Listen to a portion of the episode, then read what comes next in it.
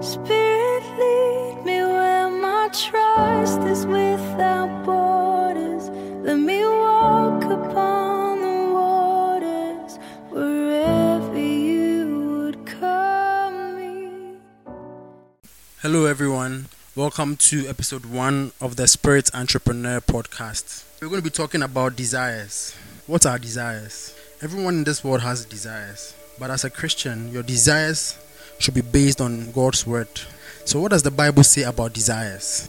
In Mark 11 24, Jesus says, Therefore I say unto you, what things soever ye desire, when ye pray, believe that ye receive them, and ye shall have them.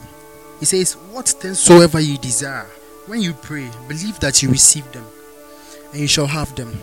Your desire is what keeps you up awake at night. Your desire is that thing that gives you joy anytime you think about it.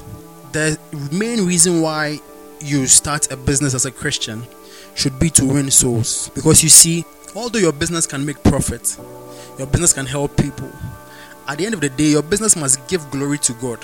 And the only way your business can give glory to God is people see the effect of your business in their lives.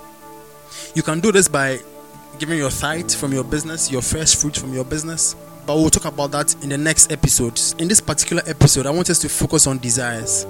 Desire is the heartfelt and soul binding expression that keeps you going and burns like a fire in your heart. Your desire comes as a result of steady concentration and attention to your dream or interest. What you dream of achieving every single day of your life is your desire. We all have different desires. Your desire can have either a positive or crippling influence on the world. Why? Because it is brewed from strong willpower to achieve. However, you must let your desire be positive so that it can give inspiration to unborn generations. As a Christian, this should be the main focus of your desire that it gives inspiration to unborn generations. Now, there are three things that your desire must be precedent on.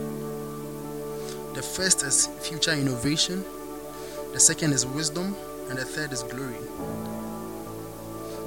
These are the basis for your desire as a Christian.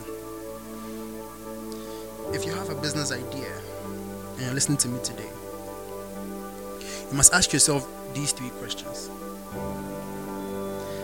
Is my business idea based on a future innovation?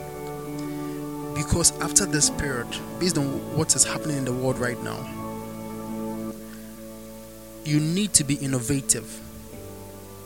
Even if you are starting something very small, or you are starting something that already exists, or you are working in an existing market, you must make sure that you are coming up with something or you are changing what you're already doing into something innovative that will be sustainable. So your desire must be based on future innovation. It must be based on something new that solves a specific problem. And think about it. How would you be able to know what people demand in the future? It is through the Holy Spirit.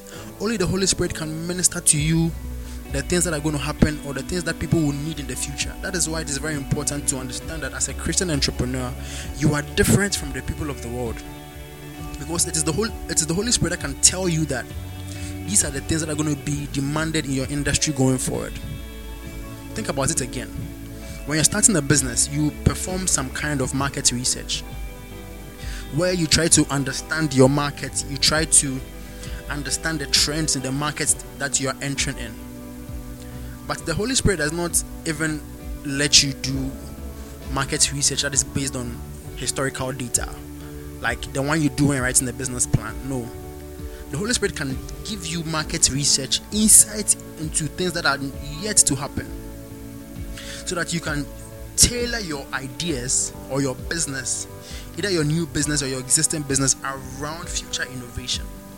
It is the Holy Spirit that can minister future innovation to you that can tell you the needs of the future and you can address it. it should be the first basis of your desire. You craft your desire by focusing it on future innovation. The second basis of your desire should be based on the wisdom of God. The wisdom of God ministers to you the things that your desires can accomplish and how God intends to use your desires to create solutions for people for His glory. So that means that your business must be based on the wisdom of God and the glory of God. Let your desire be unique. Above all, let your desire be profound common sense. That is how I see desires profound common sense. Because people see it as something which is normal, but at the end of the day, when they look into it, when they look into your business, they see a certain kind of wisdom that differentiates your business from the businesses of the world. Oh, simply because you're a Christian and God desires to use your business not only to help people or to make you rich, but also to bring glory to Himself. So, how are desires created? The similitude of man as a god is what gives birth to desire.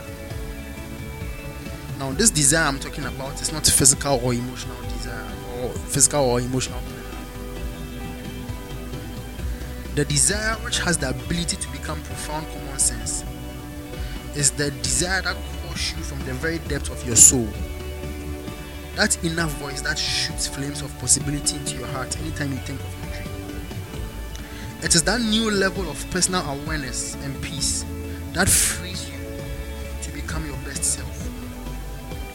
It is the influence others feel around you anytime they think of you or come close to you. Now, animals don't possess this level of desire. Only man, created in the image and likeness of God, possesses this level of desire. This level of desire is that which, for nothing at all, presents you with a sense of belonging and proves the existence of a higher order supreme being. Your desire shapes the very core of your existence, it shows you your purpose beaming as a sun ray that hits the surface of your thoughts. Desire is conceived in your spirit, which is the very definition of yourself. Because your spirit is your true self, your true identity comes from your spirit as a Christian. So your desires are conceived in your spirit, and then they begin to grow in your heart, and then it is birthed through your words or actions. In John 6:63, Jesus said, "The words that I speak to you, they are spirit and they are life." This is proof that your business cannot fail. Why? Because Jesus is telling you that the words that he spoke to you or the words that he speaks to you in the place of prayer as a Christian, they are spirit and they are life. Maybe you want to embark on a new project for your business, but you are allowing the element of fear to reduce the potency of you accomplishing that project. That shouldn't be the case. Because when you take a hold of the Word of God, that Word is spirit and it is life. God is telling you that all the ideas He has given to you that you have written down concerning your business, they are spirit and they are life. This means that your business cannot fail.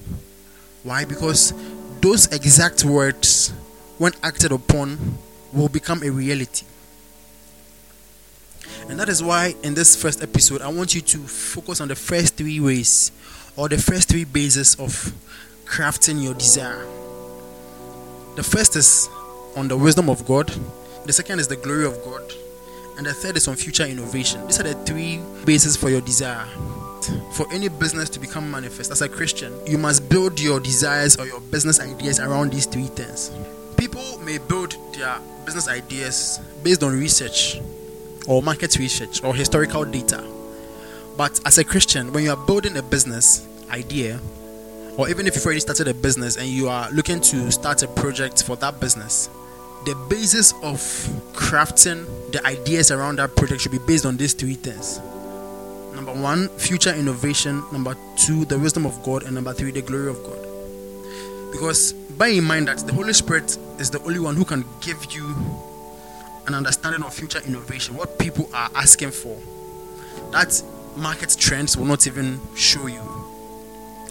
And because He's the one giving it to you, your desires must be based on His wisdom. And finally, your desires must give glory to God. I look forward to speaking to you again in episode 2 as we continue on desires. God bless you.